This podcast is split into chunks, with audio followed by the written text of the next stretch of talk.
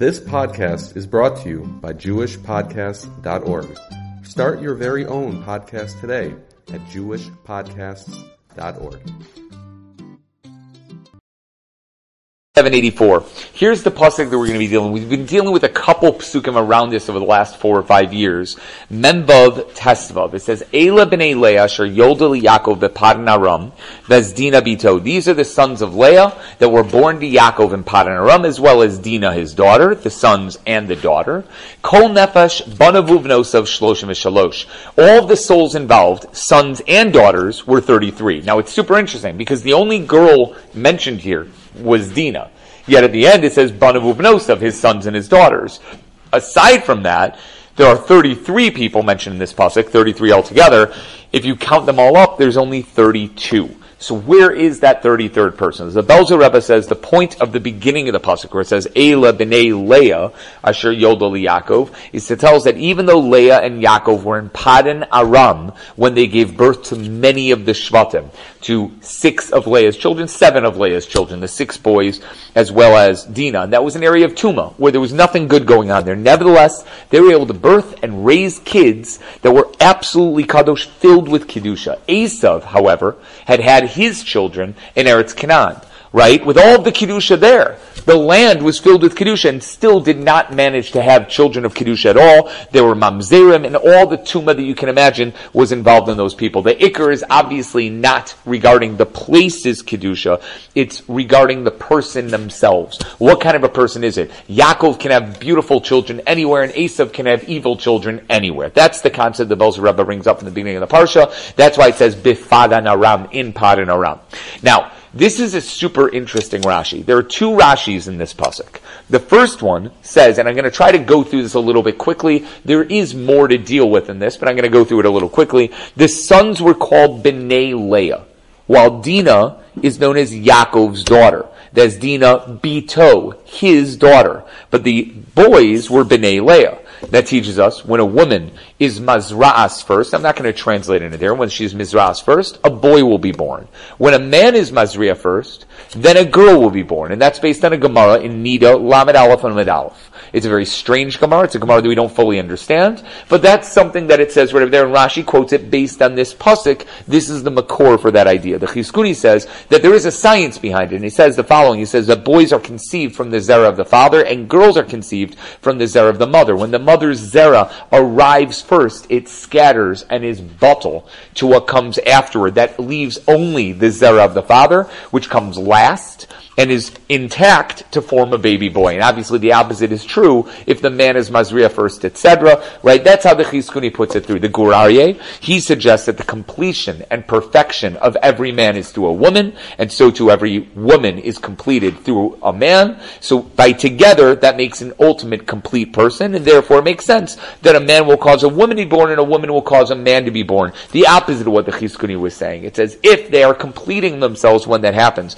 This could be hinting to the famous Gemara Nida right there, that there are three partners in creating a child. It's the mother, the father, as well as HaKadosh Baruch Hu. HaKadosh Baruch Hu puts the Yud into the, and, and into the Ish, and the Hey into the Isha. Thus you have Ish to Ish, and that's the famous word that everybody says at Sheva Baruch sure that the Yud creates a new Hey, and the Hey creates a new Yud. That's how the Gur Aryeh puts it. He says a little bit more, but that's the idea behind it. Torah Tamima, also says it must be that Chazal knew that this was true naturally, since everything goes after the last koach, the last koach that went into it, the last strength. If the father is Mesriya first, that means his father, his koach is already gone by the time the mother's there, as the Chizkuni mentioned before, and that's why the child will be female and vice versa. But then he adds, this is not a real limud from this pasuk, because as we all know, Dina was supposed to be a boy.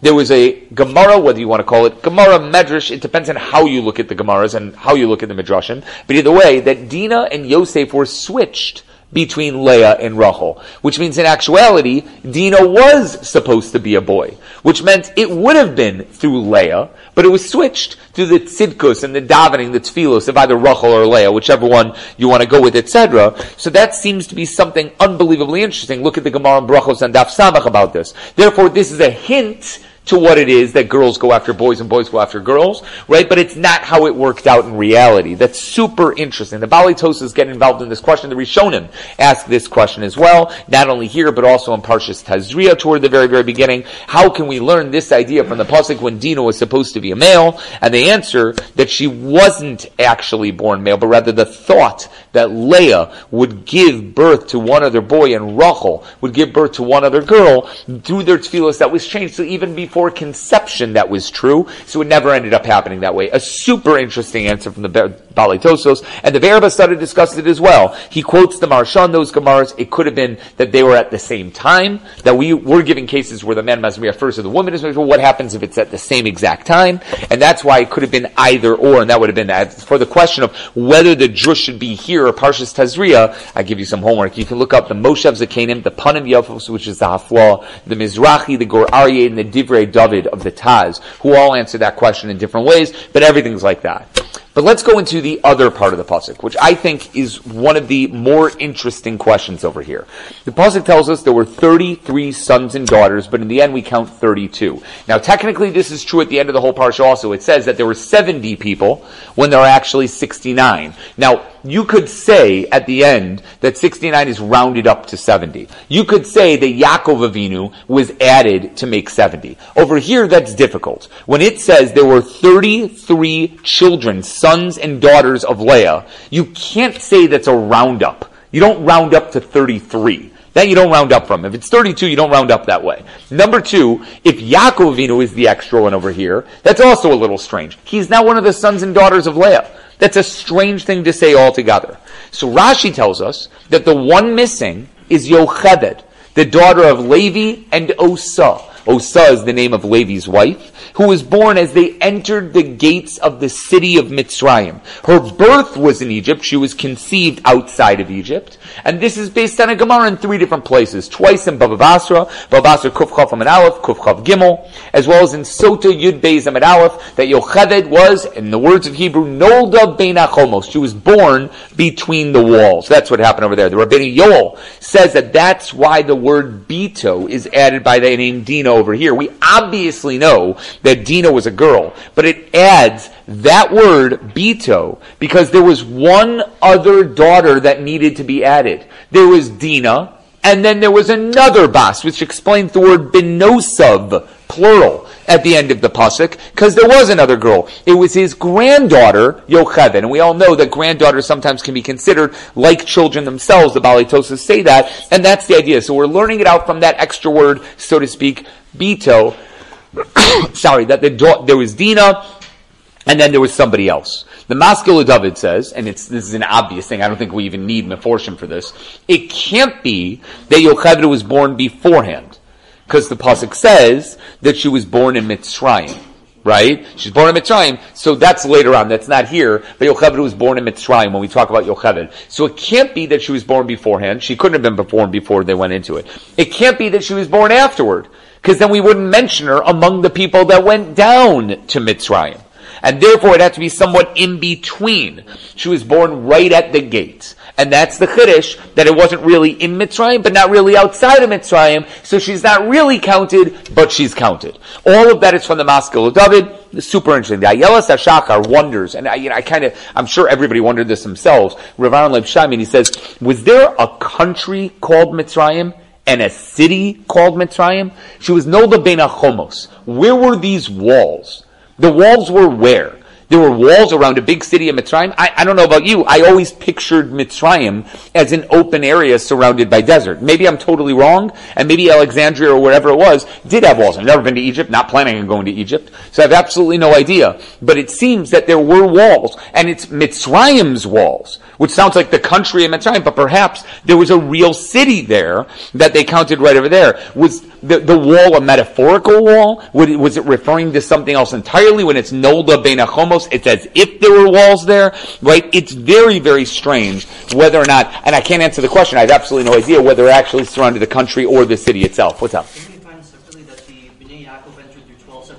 Right, separate entrances. And I'm okay with that also because there could be, I would assume, because you're dealing with the Nile Delta, which went in all directions, there were many ways to get into the area of Mitzrayim. I would assume that. It would be like 12 highways, 12 passageways that would go through there. I'm okay with that. But yes, 100%. It's the same basic question. Where were these walls and were there walls around the city of Mitzrayim itself? Now, the Yaros Davash in Chelik Aleph Drush Beis, right toward the beginning, he asks, why did this have to happen in such a way?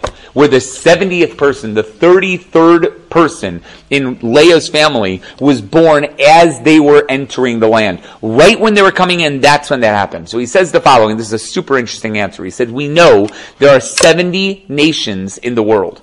So the number 70 is connected them. The reason why there's 70 people going out of Mitzrayim is connected the 70 nations. Each nation a different person. There should be no more and no less than 70 people entering to be connected those 70. There may have been other children, but there should be 70 main neshamos connected the 70 nations of the world.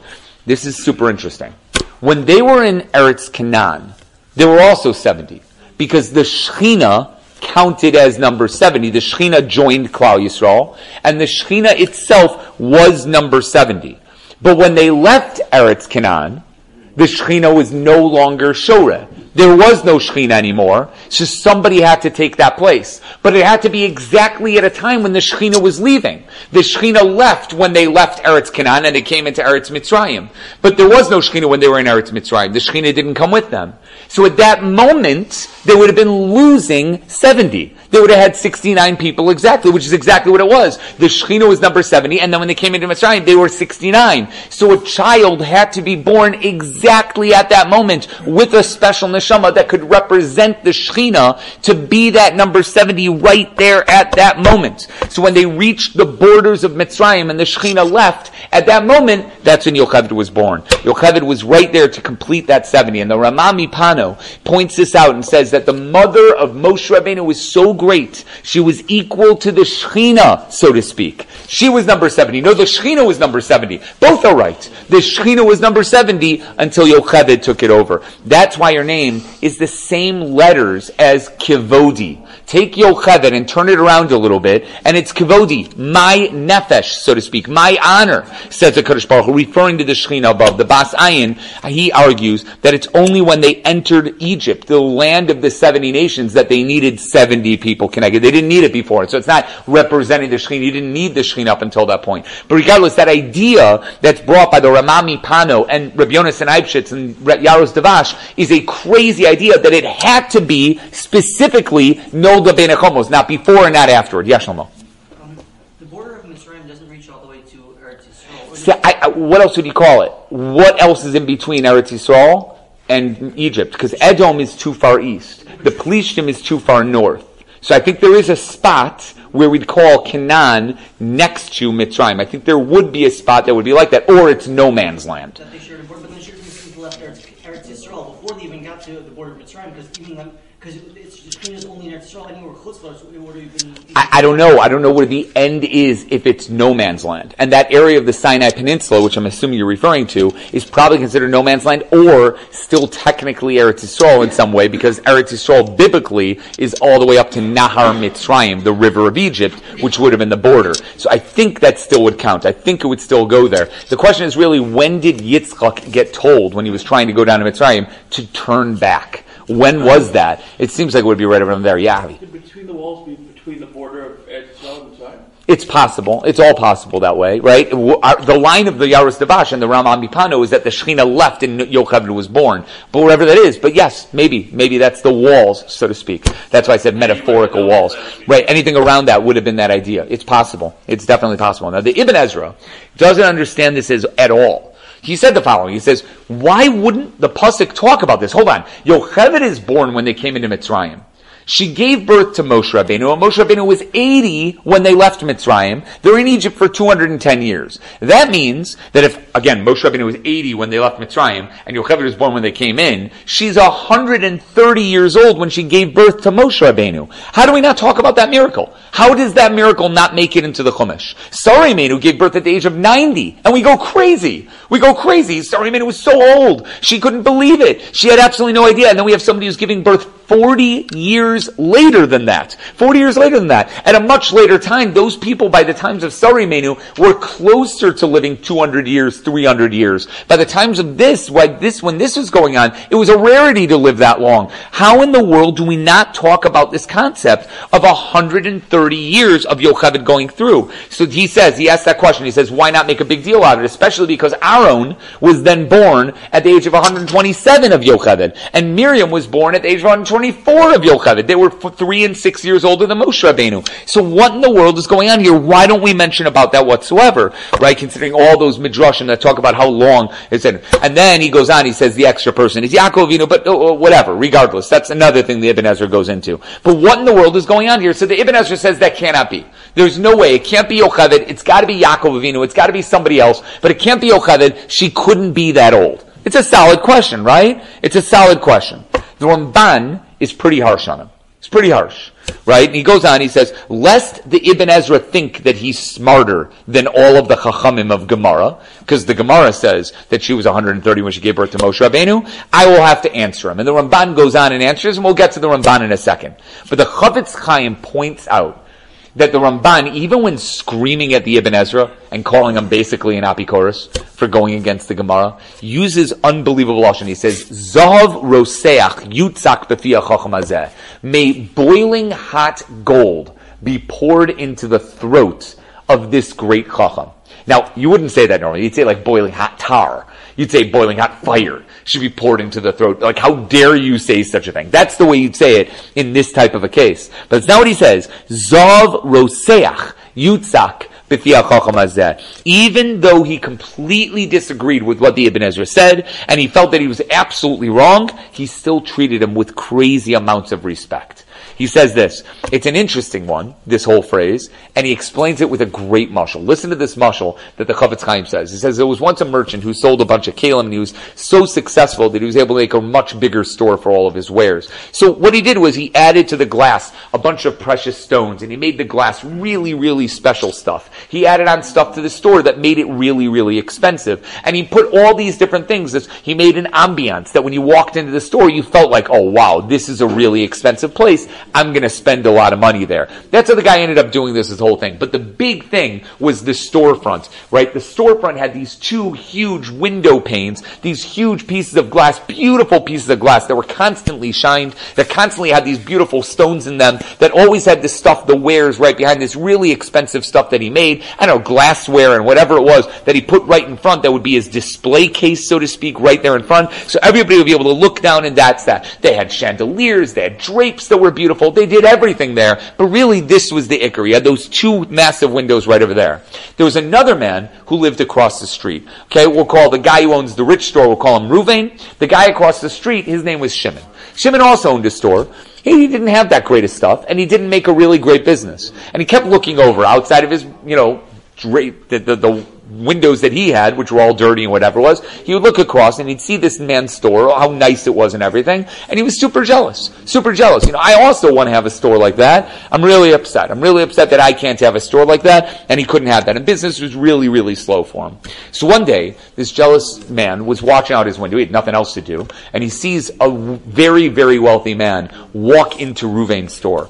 So he goes into Ruvain's store and he goes and he makes a huge order for something, you know, and puts down all the money, gets everything together, tells him what he wants, gets the order together and everything like that. That's that. The very wealthy man puts down his order, gets everything done, right? Gets up to leave, walks out into the street, and there was like a little bit of cement in the street, like a little rock that was standing up, sticking out of nowhere, and the guy wasn't paying attention, the wealthy man wasn't paying attention. He stepped on the rock, tripped, and he tried catching himself, and smashed right through one of the windows, smashing the display case, taking down like six or seven of the different glass things that were there, right? Knocking everything out. He's bleeding a little bit, and immediately the store owner comes over and he's like, "Oh my gosh, I can't believe that happened." He gets all his workers together. They staunch the bleeding. They make sure that he's all okay. They lift him up. They help him out. They're just like, "Oh, are, are you fine? Are you okay? Don't worry about anything. You don't have to pay for anything. It's the government that's responsible for getting rid of those stones in the street. I can't believe they they kept it there for you to fall. We're so sorry for you. We feel absolutely terrible. What else can we do for you? They get him water. They give him bandages. Right? Obviously, the guy gets bandaged up, and he said, "Thank you so." So much. He goes and he goes on his way. Meanwhile, they put up, you know, like a big board, right? You know, random wooden board, and they put it up in the old window, right? So that one window is the beautiful window, whatever, with everything, and the other window is now this big board, which stinks, but what can you do, right? There was nothing you can do. Shimon across street sees this whole thing happen, and he's sitting there, and finally he gets like a huge smile on his face, like, oh, his beautiful store has just been taken down, right? So now finally I should get a little bit more business, right? And he's sitting there and he's like rubbing his hands together, and he's sitting there like, I can't wait, I can't wait, I can't believe this happened to me. It's such great luck that the guy fell into his window, right? The wealthy man fell into his window, like, oh man, this is absolutely amazing. So he sits and he sees that people are still going into the store. Why? Because there's still another window. The other window still shows the beautiful store. It might be that one part is still disgusting, but that part still looks really, really good. And there's still another display case, and there's a bunch of stuff over there. So people are still walking in, and they're all buying, and Shimon is super upset. He's sitting there, right, and he cannot believe, he cannot believe, right, that such a thing is still going on. So he decides, you know what? I saw what happened when that guy tripped and fell into the window. He said, I'll also trip. I'll just trip over a little rock in the street and we'll see what happens then. Right? He was hoping that that would be the best thing in the world. So he took a little bit of a walk. Walks outside, you know, whistling a little bit as he's going through. He gets near the other window and he pretends to trip on the ground and falls face first into the other window, knocking down the display case, knocking down all the glasses and everything, and everything is totally destroyed, smashed, everything on the ground all over the place. He's bleeding. Again, he just went through glass and everything. And the people come by, but instead of helping him, the wealthy man, Ruvain, and all of his workers start yelling at Shimon, you got What's wrong with you? How dare you? They start kicking him and start pulling him up and start grabbing them out. He said, you're going to pay for every little bit of this. Everything that you just broke, broke, you are paying for. You're paying for the window, you're paying for the glass, the display case, you're going to pay for the chandelier that you broke, you're paying for all the glass that you broke, everything you're going to have to pay for it. And he said, like, I, I, I don't understand. How can this be? the Shimon protested. He said, I don't get it. Yesterday, the exact same thing happened with the wealthy man. He went through that window and the same thing that I just did, right? And you, you took care of him. You blamed the government. You helped him out. You bandaged him up. But me, I sit there, and that's what happened. So they looked at him and he's like, you fool. He was a valued customer. We know he didn't do it on purpose. He fell through and he didn't mean to fall through. And he's somebody who's trustworthy. He pays on time. He makes constant orders from us. We know what we have with him. If we get him upset, we're not going to have his business anymore. So we do everything we can to make sure that he's happy, he's satisfied, so he's going to come back to us. We'll make back all the money for the display case and the glass and the d- window and everything. We'll make that all back in another couple months with this guy on our side now that this guy is super happy with us. But you, we've never seen you before in our lives. We have no idea who you are, Shimon. We know that you live across the street. We know you're jealous of us, right? So you, you crash into this, we know you did this on purpose. You don't deserve the benefit of the doubt. We have nothing to do with you, and therefore 100% you should, we should charge full price. Why in the world would we help you out? That's what Reuven and his men said to him. Says the Chofetz Chaim, the Ibn Ezra was known to be a tzaddik of the highest caliber. A person who worked really hard to understand the Torah, and he learned Torah all day and all night for years and years and years and years with Yira, Yiras Hashem and Chachma. There's no question about it. The Ibn Ezra comes with a reputation that precedes him. If once in a while the Ibn Ezra says something that's questionable, that you look at it and you're like, I don't understand that. That doesn't make any sense. That's not something that I would tell somebody. That's something that seems a little bit off. Somebody like that, you still treat him with a tremendous amount of honor. He's the wealthy person that fell into the window by accident. He tripped over something for whatever reason, and for that, he gets that kavod. But others don't deserve that kavod. Well, because somebody gets up and says some apikorsis, some garbage. He doesn't have a track record. He doesn't. Have, he's not a guy who's learned with chachma and yira. He's a guy that just got up one day and decided, "Oh, I'm going to tell you what I want." That guy deserves the same amount of kavod. No, Ibn Ezra gets gold poured down his throat.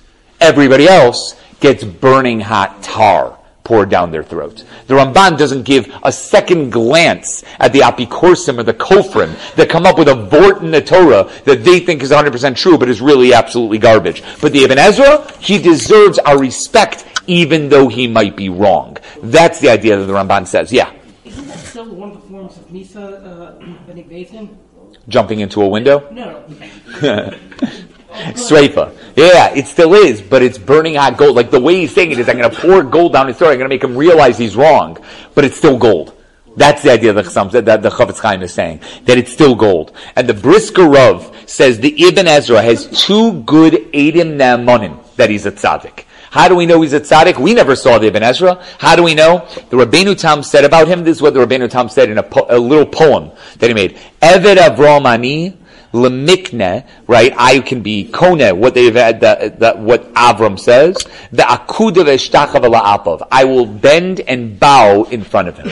That's what the Rabbeinu Tam said about the Ibn Ezra. The Rambam says about him in Igeres HaRambam, he says this, he said, to his son, he said, the Igeres HaMusar, I'm sorry, sorry, Igeres HaRambam, Igeres HaMusar, that he said to his son, I command you not to look at any other Meforshim other than the Ibn Ezra's. He was like Avram Avinu in his spirit, says the Rambam, and he's explained to me many different things. Be careful that you don't ruin your mind by learning anything but our perush and his. We don't have the perush of the Rambam anymore in Chumash, but our perush and his, the Ibn Ezra's perush on Chumash itself. those are two good Edim Na'amanim. You have the Ibn Ezra being praised by the Rabbeinu Tam and the Rambam. There is a famous story that Ibn Ezra was always extremely poor, that he never had any money. So it was one time they tell this story that Ibn Ezra one time was told, well, one guy wanted to make sure that he had a bunch of money, so he took a bag that had no siman on it whatsoever, and put a ton of gold coins in it, and put it right outside of his door. He knew the Ibn Ezra would never accept a gift, right? So he wanted him to find the gold and come in, right? So he put it right before the Ibn Ezra would come home. Like he knew the Ibn Ezra was on his way home, he put it down and then he ran away, right? And he was watching from the other side. As soon as the Ibn Ezra came within 10 feet of his house, all of a sudden he closed his eyes and started holding onto the wall right next to him and was walking straight until he got to his door. He got to his door, he felt the doorknob, opened up the door, went inside the house, completely missed the money on the ground. So this guy ran up, knocked on the door of the Ibn Ezra's house. The Ibn Ezra comes and says, Shalom Aleichem. He says, Rebbe, you didn't see that? There was money right there. And he said, no, I must have missed it, right? But you found it. It's yours. You get to keep it. So the guy said, no, Rebbe, what were you doing? I saw you walking and you were holding onto the wall. Ibn Ezra said, I thought to myself, I thought to myself, what would it be like to be blind? So I wanted to appreciate the fact that Hashem gave me eyes. So when I came to my house, I figured I would just use my hands to feel the wall until I came home. So I would appreciate the fact that I have eyes and I can see. The Ibn Ezra completely missed it, right? Totally didn't see it. The Ibn Ezra used to say that like everything he ever went into, everything went bad. For example, if he would have gone into Tachrichin, you know, selling burial shrouds, people would stop dying. That would, that would be it right? He wouldn't be able to make any money off everything. He was, it, it's absolutely funny. But that's the Ibn Ezra. You have Edim Na'amanim that he was a tzaddik. So yeah, the Ramban spends his time to disprove the Ibn Ezra. Other people don't deserve that. Now, for the Ramban's answer, what's his answer? It's true. Yocheved giving birth at an advanced age at 130 is an absolute pelagadol and a nace nister. She was the actual daughter of Levi, not a granddaughter, not a great granddaughter, and it says that clearly in Parshas Pinchas. Asher Yolda Osa Levi. Osa is the wife of Levi. Asher Yolda Osa Levi on the way down. So it's that. And in addition, there's a pasuk in Ve'era that says that Yocheved was the aunt of Amram, and Amram married his aunt, which is Asur, but that was before the Torah, etc. So she must have been somewhere near the age of 130, which is very old to have a baby. So the Ramban says 100% this was an ace nister. There's no question whatsoever. Maybe Levi gave birth to Yocheved a little bit later in life, right? And this Gemara is not true of Nolda ben Echomos, when he was close to 100 years old in Mitzrayim, because he was 43 when he came down. Levi was 43. So maybe he gave birth to her another 70 years later. But that may make her significantly younger when she gave birth to Moshe, but still you'd have a problem. That means that Levi gave birth at the age of 100, which is miraculous, and Miriam gave birth at the age of 73 which is still miraculous. So let's go with 130, says the Ramban. I think that's a little bit easier. Let's go with one miracle instead of two. He then says, right, I'm going to say something clear that's true throughout the entire Torah, right? That only miracles that are prophesied about beforehand by a Navi or a Malach are mentioned in the Torah. Miracles that happen on their own to help a great tzaddik or to destroy an evil person are not mentioned in the Torah or by any of the Nevi'im. It had to be prophesied about first. It could be that there were crazy miracles that happened, but if it wasn't said first by a Moshe Rabbeinu, by a Yoshua, by a Malach, by an of, one of the avos. If it wasn't said beforehand, then that's it. The whole world consists of nisim nistarim, hidden miracles that we don't understand. Why should the psukim point out all of them? Why? That's the whole world. Right? Yes, there are Nisim Gluyim, that's a different story. The Nisim Gluyim are straight out in the Torah. But Nisim Nistarim that are not prophesied about do not make it into the Torah. And he explains that's the reason why the Kivshana Aish isn't in the Torah. Because nobody prophesied about it beforehand. The fact that Avram was able to survive a massive fire, which is a huge miracle, wasn't prophesied about. Nobody said it was going to happen. Avram wasn't assured it was going to happen. Therefore, it's not put in the Torah itself. He says the following. He goes on. He says, why wouldn't, in theory, someone who's Mechalol Shabbos or Bol and Erva, why wouldn't he be struck dead immediately by lightning? Why isn't he, right, immediately destroyed? Why are there such things as mamzerim in the world? Why wouldn't HaKadosh Baruch Hu make sure that no mamzerim are born? That if you sin, you don't get to have a child? Why wouldn't HaKadosh Baruch Hu have made it that way? And the answer is, is that we would see everything as natural and not part of a Kadosh Baruch Hu's plan. We have to have a world where everything is a Nace Nister, where it's a complete Nace Nister. And there are some complete proofs of this. He says the idea is behind the clear proofs of this. There were around 370 years from when Bnei Yisrael entered Eretz Yisrael and the birth of David HaMelech. 370 years between. They entered Eretz Yisrael, David HaMelech is born around that amount of time. Somehow, there were only four generations up until that point, if we take this to be literal.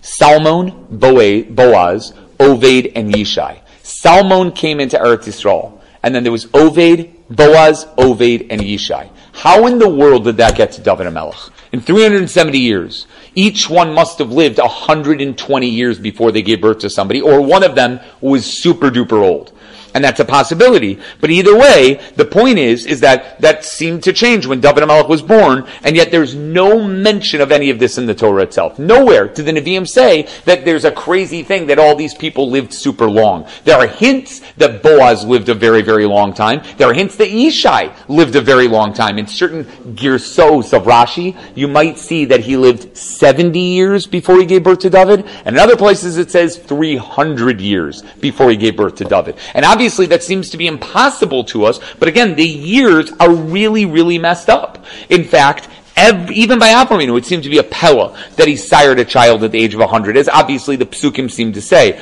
But it doesn't even mention a thing about the fact that he has six more children 37 years later. He gets married to Keturah, he has six more kids. The Torah makes a big deal, a hundred years old. How could it be that Avram had a child and he's like, Hala ben mea shana yolid, hundred years old, he's 140. And he has a whole troop of kids after that. Six more kids. If not for daughters, we don't even know how many daughters he might have had after that. How in the world does the Pusik not say a thing about that? Just ignores it completely. The end of Parts And by the way, he also had six more kids kids. Yes, I know he's old, but he had six more kids. That's crazy. Again, that's a nace. The only reason why it doesn't say anything is because there was no prophecy beforehand. There was a prophecy that Hashem said to Avram, you will have children before Yishmael was born. There's a prophecy from the Malach, you will have a child before Yitzchak is born. But there's nothing about the six sons of Keturah, so we don't mention it, even though it's miraculous. It's super obvious. Super obvious, right? We don't mention the fact that, and the idea that Sarah Imeinu no longer had Orach Kanashim, and yet somehow it came back.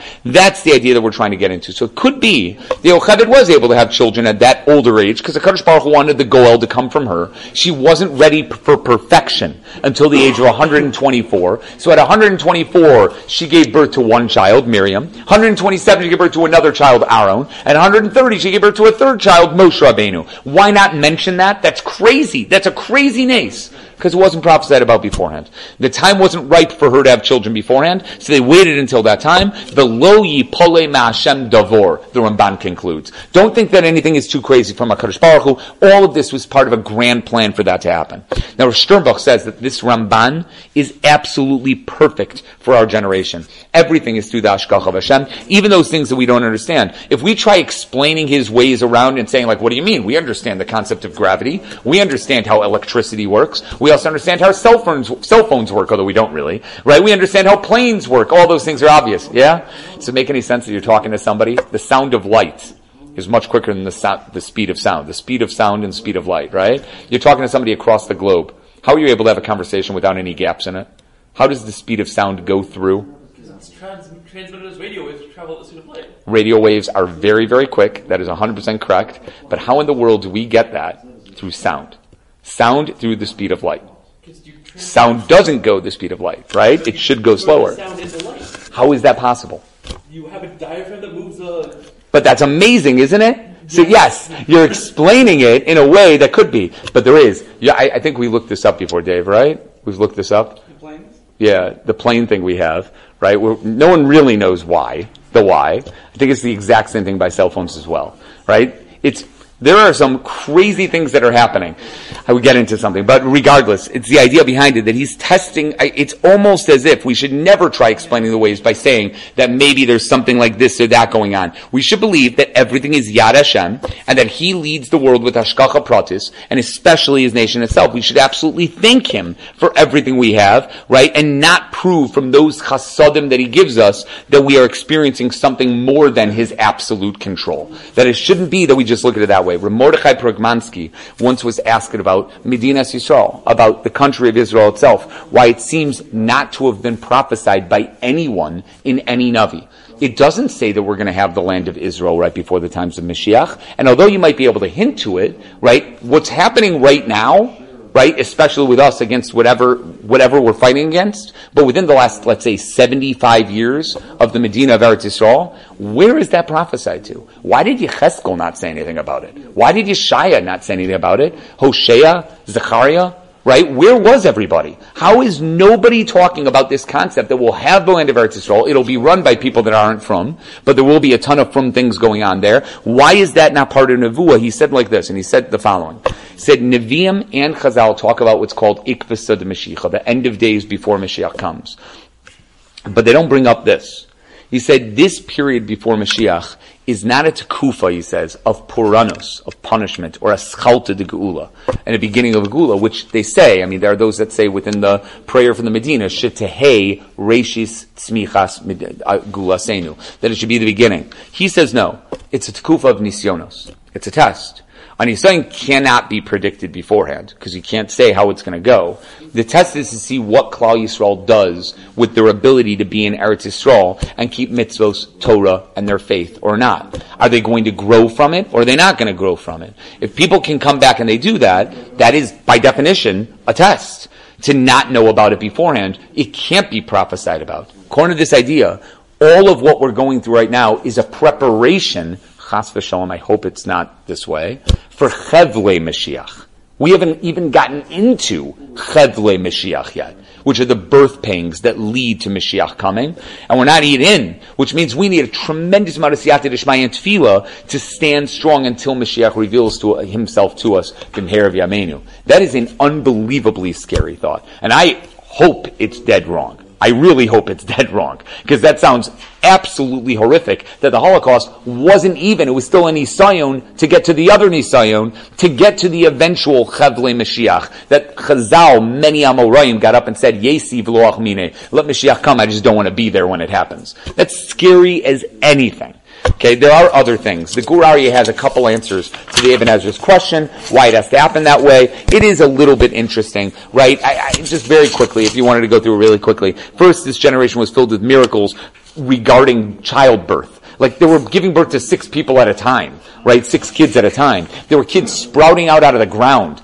Kids were being thrown into the, the river and coming right back up. There were miracles happening all the time, one after the other to everybody right over there, right? All being fed by malachim. So because of that, another miracle that had to do with childbirth, a woman giving birth at the age of 130, that's why we're not mentioning it. Because everything back then was miraculous when it came to childbirth. And another reason why is because the Avos lived lives of miracles, so we speak about them at length, right? But these people, Amram and Yocheved, had this happen to them, but they weren't lives of miracles, so we don't go into it whatsoever. The Ein Eliyahu says that once this happened to Sarah and Avram, it was able to continue for their children afterwards. It was easier to tap into that miracle and to be able to do. That's an interesting answer in of itself. But either way, either way, regardless, that's that. There are other answers who the 33rd person was. Reb Chia Baba Gimel says there was a twin sister born with Dina. It's hinted to by the extra S over here, and that's S, B, S Dina Bito. So there was a twin sister. She's number 33. It's rejected by the Gemara over there, right? But regardless, right, it is another answer. It's another answer, even if it's rejected by the Gemara Bava Basra Kufchav Gimel. Other Midrashim hint that Yaakov Avinu, I mentioned that before, was the 33rd person. Ibn Ezra says it as well, but it doesn't fit the pasuk. He's not one of the children of Leah, so it makes no sense to say that he's number 33. Pirkei Rebbe Eliezer says it was the Shechina, and that's dealing with what we set up above based on the Yaros Devash and the Rama MiPano, which is an amazing idea behind it. But either way, that's Pirkei Rebbe Eliezer. Tur says Dina had a baby boy from Shechem and that was counted as number 33. The problem is, is that we know Dina had a girl from Shechem. Shechem impregnated her with Osnas, the wife of Yosef. But I guess if you say that Osnas is actually the daughter of Potiphar, then Dina might have had another baby, because it's not Osnas, and that baby would have been a baby boy who's unnamed because it's Shem's kid. So he's number 33 in that side of the family from Leah, but not mentioned because it's Shem's kid. Yeah. Could it be referring to Yosef because of the swap? For sure, no, because then you wouldn't count Dina. If you But- count, But it says Dina. the- Oh, the daughter- twin? Daughter of Yaakov. No, you see, it's a swap. You know what I'm saying? Like it would be swapped completely. You switch one for the other. I can't say that. I, there's no nobody that says that. It's a cute idea, but like there's nobody that says that, right? And that's that. Torah Shleimah says it's referring to Osnas because when we count the people in Mitzrayim, it only counts Yosef, Ephraim, and Menashe. It doesn't count Yosef's wife, which is Osnas, who's already in Mitzrayim. So that would be interesting. You have 32 people that went down to Mitzrayim, but 33 people that were actually children of Leah, right? She just didn't go down to Mitzrayim over here. And Yechiel Michel Feinstein tries to add all those together. It's possible that that's exactly what it is. Yocheved is the person, or Osnas is the person, and they're number 33. Altogether, that brings 66 people that went down to Mitzrayim, but there were 70 people in Mitzrayim, because you count Yocheved, who's Nolda bein HaChomos, or you have Osnas, who's already in Mitzrayim herself. That's probably, in my mind, the best possibilities to go through. But yeah. Neither of those were born I what? They, they weren't born in Padan Aram, though that would only be referring to the Shvatim. Not everybody was born in Padan Aram. These were the bun like you have to start with the pasuk and say Ela Leah asher Yobel Yaakov at Padan Aram, and then the Asdina Bito, as well as Kol Nefesh Banav Ubnosav. That includes the grandchildren, altogether thirty-three. So you're right, for sure not. It would only be seven people who were born in Padan Aram. The other, how many is that? Thirty-three minus seven. So altogether, right? The other. Uh, 26 would have been people who were born somewhere else. Right? That's what you'd have to say.